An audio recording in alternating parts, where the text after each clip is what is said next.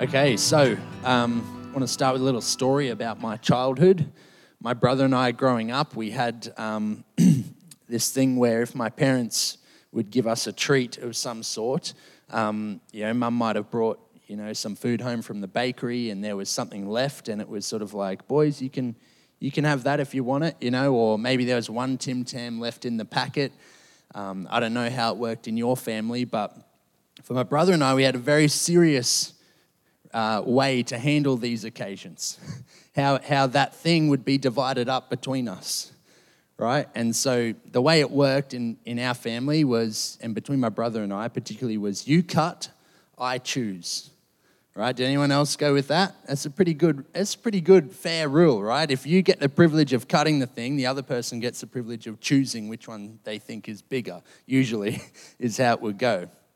So one of us would take it upon ourselves to cut the treat in half, and once cut, the other would then choose. Um, but I don't know how it, how it worked for you. We didn't take it very lightly. We would get a ruler if there was one lying around, you know, we, because, you know, there's no way my brother was getting a little bit more than me. You know, that's kind of how it worked. And often you'd be, as you're cutting it, you can just tell the knife is sort of going off path and, and you feel like you're cheating yourself you know, oh no, it's not working. You know, one's clearly going to be bigger than the other, or, or your hand slips, and the other one's just laughing on, thinking, haha, yes, I'm going to get more than you. And um, I don't know, we used to play these games all the time, my brother and I, and, and it was a bit of fun. Particularly um, the wishbone and the chicken. I don't know if you ever grabbed that and was a thing in your family to break it and make a wish. I know that stuff's not real, definitely not biblical, of course, I know that. But but my brother and I used to do it because if, because if you won, it was, I, I didn't realize until later on that there was a particular way you could hold your thumb to ensure you got the big, the big side of the bone every time. And my brother knew that until I, I wisened up to it. But anyway, we used to play this game. Today's parable um, that we're going to look at comes from a man who asked Jesus to intervene and mediate between himself and his brother right? That's the, that's the context. And it's, and it's with regards to some inheritance that they've been given, something a bit more serious than, than a bit, of, bit of chocolate, probably, or something from the bakery. It was, um, it was very likely some land that their father had given them. And, um, and uh, the question of who is the rightful owner of the land is actually a pretty serious question, particularly in the, in the Middle East, right? Even today right? That's like that's a pretty heavy, uh, heavy question, and he's and Jesus is in in his day, he's hitting a nerve amongst his listeners as they as they ask this question of him, and as he uh, tells this parable, um, you know, uh, about ownership and about land and about stewardship. He's really. Um, yeah, hitting a nerve that everyone is everyone's tuned in. They're listening to this and they're they're interested to see what he has to say. So, Luke 12, the parable of the rich fool. That's the one we're working through. And the chapter actually starts out in Luke 12. It says, Many thousands have gathered to hear him preach. So he's a pretty popular dude at this moment. They're, they're, he's, he's like this cool new rabbi getting around with, with authority, teaching with authority. They're interested. And it says that out of the crowd, so, so while there's lots of people, lots of noise, I'm not even sure many people would be able to hear him and what he's saying, except for those who are kind of near him. Out of that crowd, um, there's this man who, who calls out to Jesus. And what he calls out with, although he says, um, you know, help me with my inheritance, what he's saying is it's a cry for justice, right? It's a cry for fairness, it's a cry for an equal cut, it's a cry to not be cheated out of his share.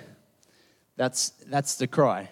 You know, it's a cry for land, it's a grab at what he feels he deserves, right? And so in verse 13 of Luke 12, it says, Someone in the crowd said to him, Teacher or Rabbi, tell my brother to divide the inheritance with me. You, know, you can even imagine him tell my brother to divide the inheritance with me. You know, he's like stomping his feet. Come on, tell him. You know, you're a rabbi, you have power. You know, tell him. Jesus replied, Man, who appointed me a judge or an arbiter between you? Then he said to them, Watch out. Be on your guard against all kinds of greed. Life does not consist in an abundance of possessions. And so, before we get started on the parable, right? What we've got here is a man who has a problem and he's hoping that Jesus would utilize his authority as a rabbi, which he could have done, to sort out the division with the inheritance, right? That these two brothers have received. It's likely that they've received land from their father. And the issue is that it, it, it probably hasn't yet been divided or, or it hasn't yet been sufficiently divided. Maybe the father went to the older brother probably and said, Look, here's the land, here's the details. Maybe he was the, um, what do they call it, the executor of the will, is it? Um, you know? And so, you know, it's not yet been divided. And the issue here is that it doesn't necessarily have to be divided between brothers. These two could have chosen to work their father's land together. Maybe their circumstances didn't allow for that but it instead appears that one of them is enforcing that they get their share, right? You cut, I'll choose, is kind of what he's saying. And he's asking Jesus, Jesus, cut for us so it's perfect, and then we can have our way and, and it'll be done for. He wants everything he's owed for because that would be just, right? There's a, there's a strong sense of he wants what he deserves to have, right? But he doesn't care what the division might mean for his family it doesn't, it doesn't seem like he cares much about his other brother. He's just like, can we just cut the deal and get on with this? You know, he's, maybe there's already a bit of tension in the conversations that have been there. He wants justice, and he wants it now. And what he sees is that Jesus does not offer this to him. Right? Jesus doesn't give him what he wants. Jesus avoids directly dealing with the division of the land here. He even lets go of his right as a rabbi to enforce the Jewish law. He could have very well outlined for them what was a good split. He could have done all of that, but there's a deeper issue going on here. And Jesus starts to highlight the issue with what is like a, a, a proverb, doesn't he? In verse 15, he says, Watch out. And you could imagine him sort of turning from this man to the rest of the crowd listening in. Watch out. Be on your guard against all kinds of greed Life does not consist in an abundance of possessions. So, as Jesus often does, he takes that someone's question, turns it into a teaching opportunity. Many of the parables sort of start off like this. Um, and uh, he's trying to highlight the thing that's of greater importance here, something that maybe is being missed by the person who's asking a question. It's not that Jesus doesn't want this man to get what is his, right? I'm sure that's not the case, but he's picking up that this man might have an even bigger problem that resides in his heart more so than in his wallet or how much land he has to work with, right? He seems to care more about what he can get than the needs of his own brother, right? He seems to care more about what he wants and desires for and what he can accumulate without considering the effect of his family and community. Jesus seems to be saying, even if I did divide it perfectly, between these two brothers, we might not have dealt with the real issue that this man has. I think that's what he's saying. I think that Jesus might be striking a bit of a bit of a thing that's present in our culture today as well, especially as Christians. We've got a maybe a strong sense of justice, a strong sense of what we know is right. We like to see justice served as accurately and properly as it can be, and, and I think it should be. I'm not saying it shouldn't. We often have some serious feelings about what is just and fair, you know, but Jesus is here not necessarily disagreeing that this man deserves his fair and just share of the land, but what Jesus really cares about is that sometimes, even after justice is served, um, according to what the rules say, there can still be a heart issue that goes unresolved, can't there? We see this in our life all the time. You can have your 50% but you may still think ill of your brother. You may still think 50% isn't enough for you. So, what's the real issue here? I think Jesus is picking up that if this man's brother gave him, you know, maybe even more than his fair share, he probably still wouldn't be happy. you know, that's, this is, uh, it's, it's hard to pick up on this as you read it in English, but diving into the study, the way, the way the original language is written, it just seems like this man's got a bee in his bonnet and he's just not happy with his brother. You know, and Jesus is not about to, while he's happy for justice to be served and, and for a 50 50 division, he's not up for dividing families, right? He's not up for assisting with that division because I don't know if you've ever had to um, be part of, you know, a, a breakup of inheritance it's tension, there's difficulty sorting out who's going to have what. But once it's over, it's like, can we just get this over with so we can be done? We don't have to talk. You know, there can be, I think there's a bit of that going on. And Jesus sees it, and there's, there's a bit of an issue going on there. The real issue is a heart issue, right? It's, it's like the hate in the heart of the murderer, right? He shouldn't have murdered, but, but hate is the real issue. Or lust in the heart of the adulterer. You shouldn't have committed adultery, but lust is the real issue. It's always the underlying heart issue that Jesus takes concern with. And I think it's probably worth noting that as we, Jesus says a lot about uh, being rich and having a lot and how difficult that is to, um, is to uh, how difficult that might make it to live in the kingdom of God. But I think what he's saying is that desire for being rich, that greediness, that covetousness, that, that like need for more is actually a heart issue. And he's saying, and, and it could be anything. It doesn't even have to be riches. Any heart issue that you have, you know, the, these are things that we have to deal with. And so while it seems like we're talking about riches and possessions, we're kind of talking about whatever God's sort of shining a light on in your heart. Verse 16, and he told them this parable The ground of a certain rich man yielded an abundant harvest. Good oh, it's like winning the lotto. He didn't, ex- he didn't ex- expect that, right? He didn't really even work hard for it, and he's already rich. And so it's just like, add, add more and more, a few more cherries on top. He thought to himself, What shall I do? I have no place to store my crops.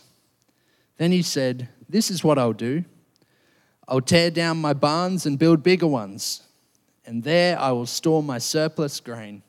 And I'll say to myself, You have plenty of grain laid up for many years. Take life easy, eat, drink, and be merry. Right? It's like, good oh, I can just sit back and relax, and things are going to be good. Now, it seems like the rich man here has only taken a couple of minutes to figure this out, right? Like, oh, the harvest has come. Oh, gee, that's pretty good. I'm, I'm, I've won the lotto. What am I going to do with this? Right? I've, I've asked that question of myself a few times. What would you do if you won the lotto? You know, maybe you've had that thought before and sort of just played out the fantasy a little bit. You know, it seems like he's just like, oh, I know what I'll do. I'll just tear down my barns, build bigger ones, we'll be good. And then I can just chill and have and uh, and hang out and have a party. But the way it's written is this idea that the man actually took quite, quite a long time to figure this out. He took a good amount of time trying to figure this problem out. And more to the point, he was conversing with himself. He didn't have anyone else to converse with. It says he said to himself, What shall I do? And in Jesus' day, you know, he's, people aren't just thinking, oh, he's just a deep thinker. It took him a little bit of time, you know. But this would have been of great concern to the listeners. You mean he got a bumper crop? He's already rich. He doesn't need any of this. Now he's sitting in his richness by himself, figuring out what to do. And they're thinking, isn't he going to go to the elders at the city gate? Isn't he going, isn't he going to consult with his family members? Isn't he going to, um, you know, ask the community? Isn't, aren't there hungry mouths to feed somewhere that he could help out with? You know, who is this guy? What's he doing? Why is he separated from people? Right? And Jesus is highlighting something in this. This rich man hasn't got any friends or family. I know we're reading into the story a little bit, but I think people would have put two and two together. Maybe he hasn't got much connection with the community or the village he lives with. If we're not careful, I think Jesus is saying that accumulating and amassing wealth and having that hungry greed for more or having um, something in your heart, whatever it is, that turns you hell bent in a particular direction away from God, can actually cause, uh, you, you, know, like a like a, a rift.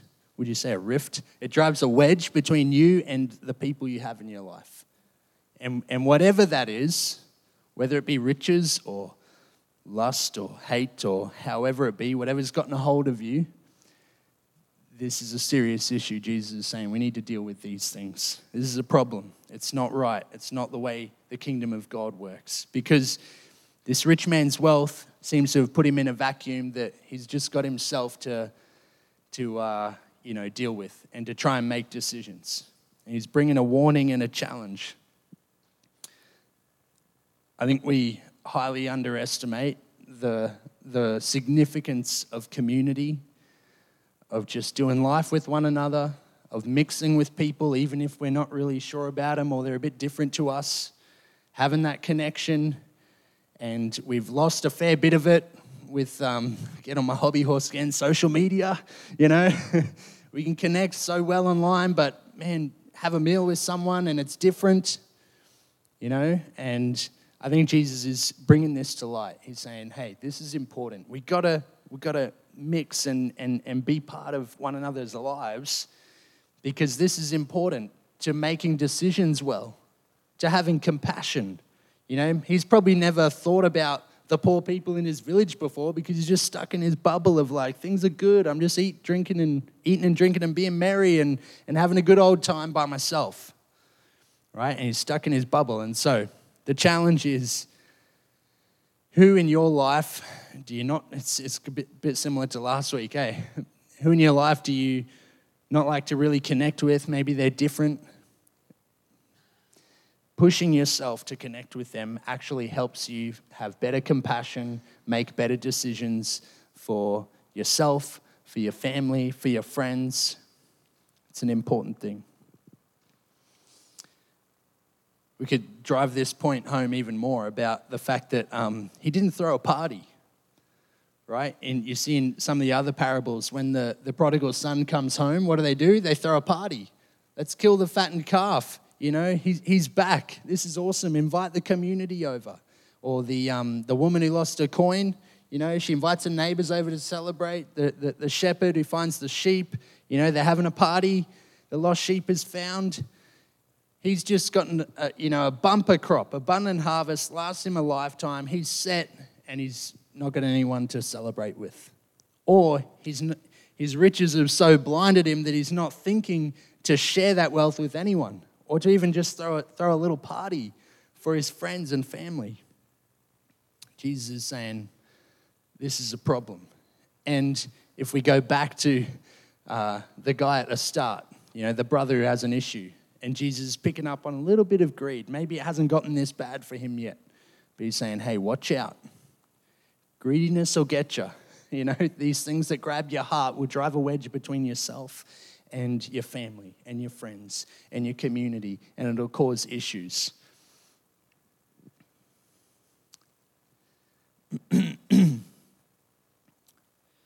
Jesus is not saying it's wrong to be wealthy, right? We know that. What he is saying is that if you are wealthy, or with whatever you have, don't let it deceive you into thinking that, um, you know, you'll be okay by yourself. Like you've kind of propped yourself up with this and, and you're going to be good. I don't need people. I'll be okay by myself. Don't let your wealth drive a wedge between yourself and your family and your need for community.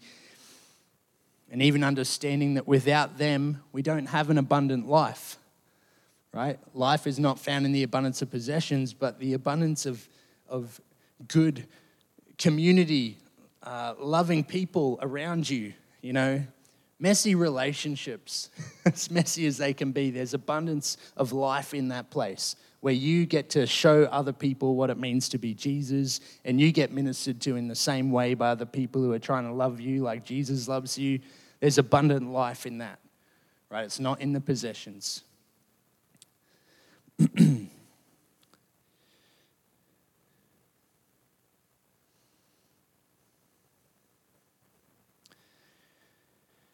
You know, not all of us are going to win the lotto. In fact, I didn't do the statistics. Sorry. I didn't do the statistics. I should have figured out if what the chances would be of one of us winning the lotto, but I didn't. Sorry. Um, but we all have to work. We all have to earn money.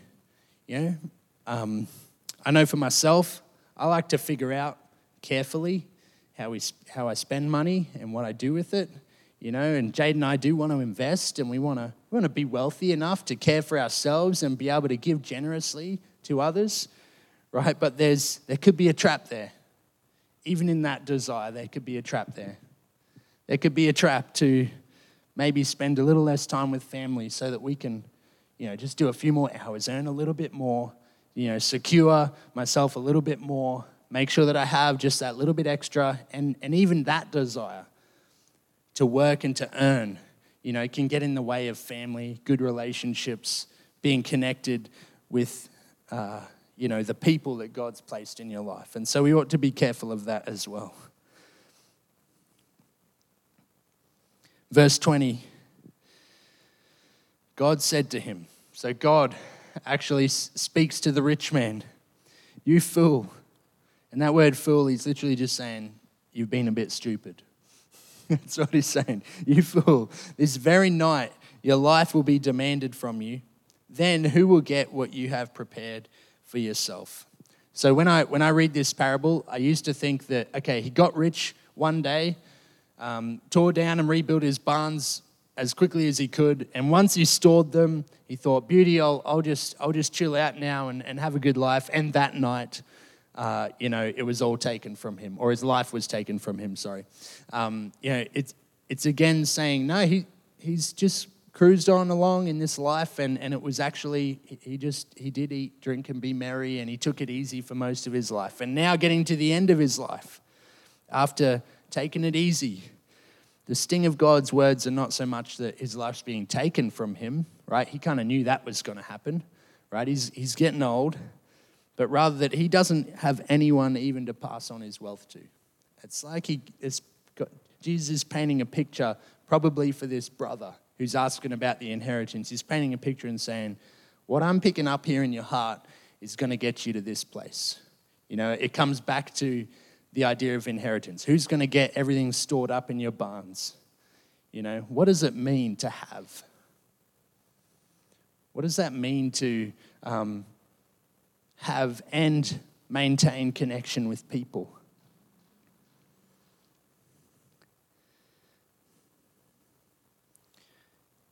It's kind of like this depressing picture of someone who cares more about themselves than about others. It's pretty sad. It says, This is how it will be with whoever stores up things for themselves, but is not rich toward God.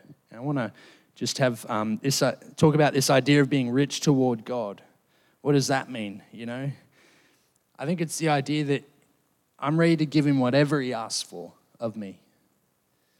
Whatever possession that I have, whatever money that I have, if God asks for it, being rich toward God is, yeah, actually, He can have it back because everything I have is on loan. Even, even my life, my days are numbered and they're on loan, right? And so when He asks for it, even if I've even if I've fought tooth and nail for it, even if I've worked every day so hard for it, every, even, even if it was a bumper crop that I've got, even if I won the lotto, God made that possible right? And so it's all come from him. And so while he doesn't need anything that I have, he knows what others need. And when he asks for it, being rich towards God is that idea of open hands. You know, that idea of, yeah, okay, I'm, I'm ready to give God. And to be active in that is to participate in the lives of others, right? Because if you, if you put yourself in that, in that tunnel vision of just yourself and your life and your plans, and you never mix with people, you never feel compassion you never feel like, oh, maybe I should share some of this, right? And so it's a bit of, bit of both end. But richness towards God is actually living richly with other people, right? To the point where you're willing to share open hands. To finish off, I'm going to read you a, a little bit of a poem by a guy called Kenneth Bailey. Um, came out of one of the one of the books I was reading and studying this. Um, but before I do that, to close, I want to ask you, you know, with regards to this parable, what's Jesus challenging you about? You know, as you hear these words, what springs to mind about the use of your own money? What springs to mind about the way that money and family and community go together for you?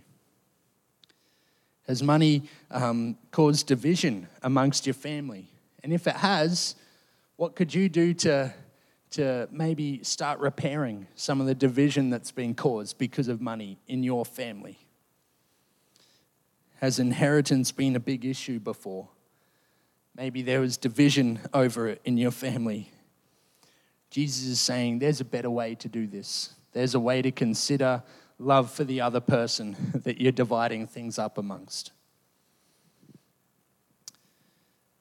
I think Jesus is inviting us to seek out true justice, not just two equal halves, you know, but taking into consideration love for one another in everything.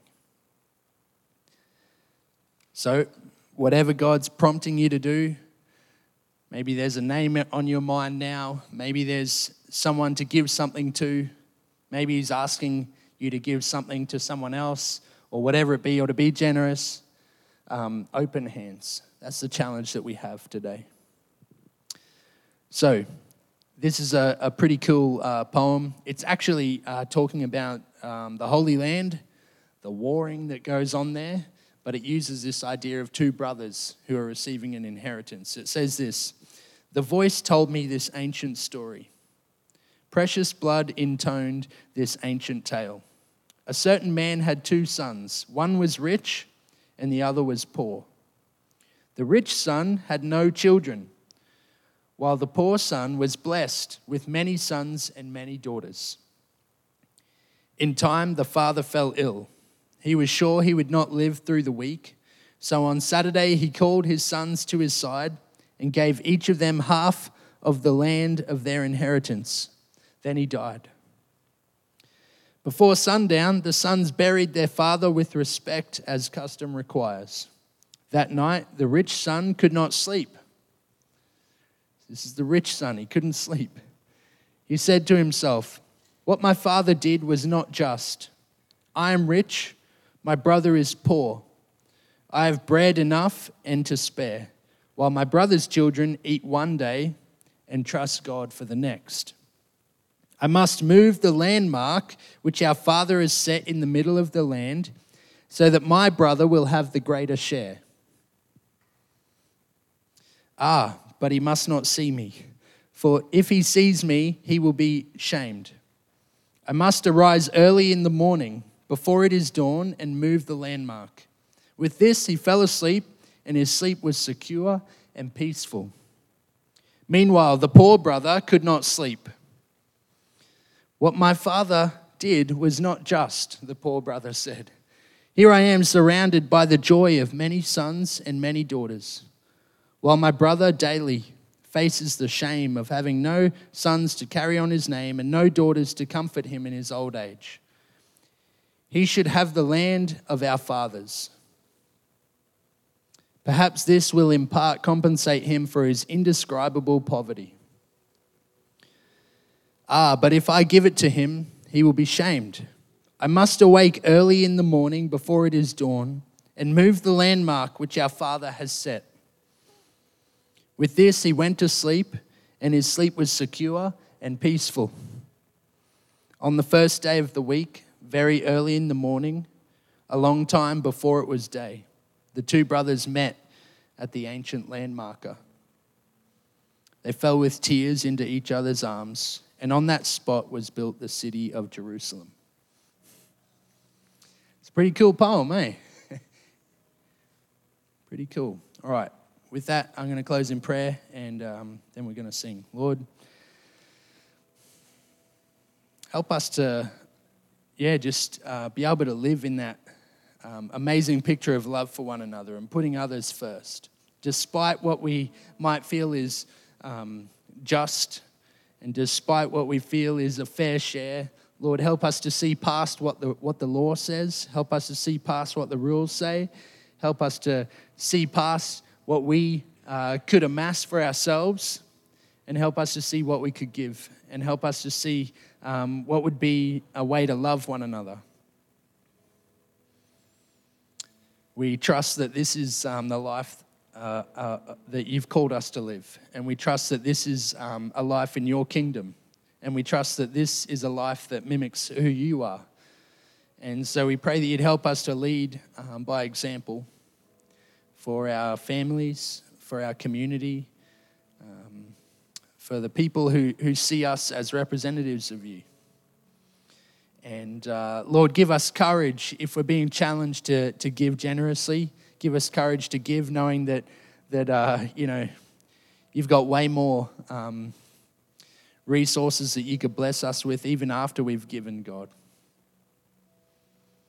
If we're being challenged to repair hurts and, and offer forgiveness and, and uh, ask for forgiveness um, because of uh, money and the, and the way that the love of money has, has caused issues in family and amongst friends, help us to, to be bold in that and to trust you in that. And so, uh, with these things, God, we submit ourselves to you and we, we pray that you would, uh, you would help us in Jesus' name. Amen.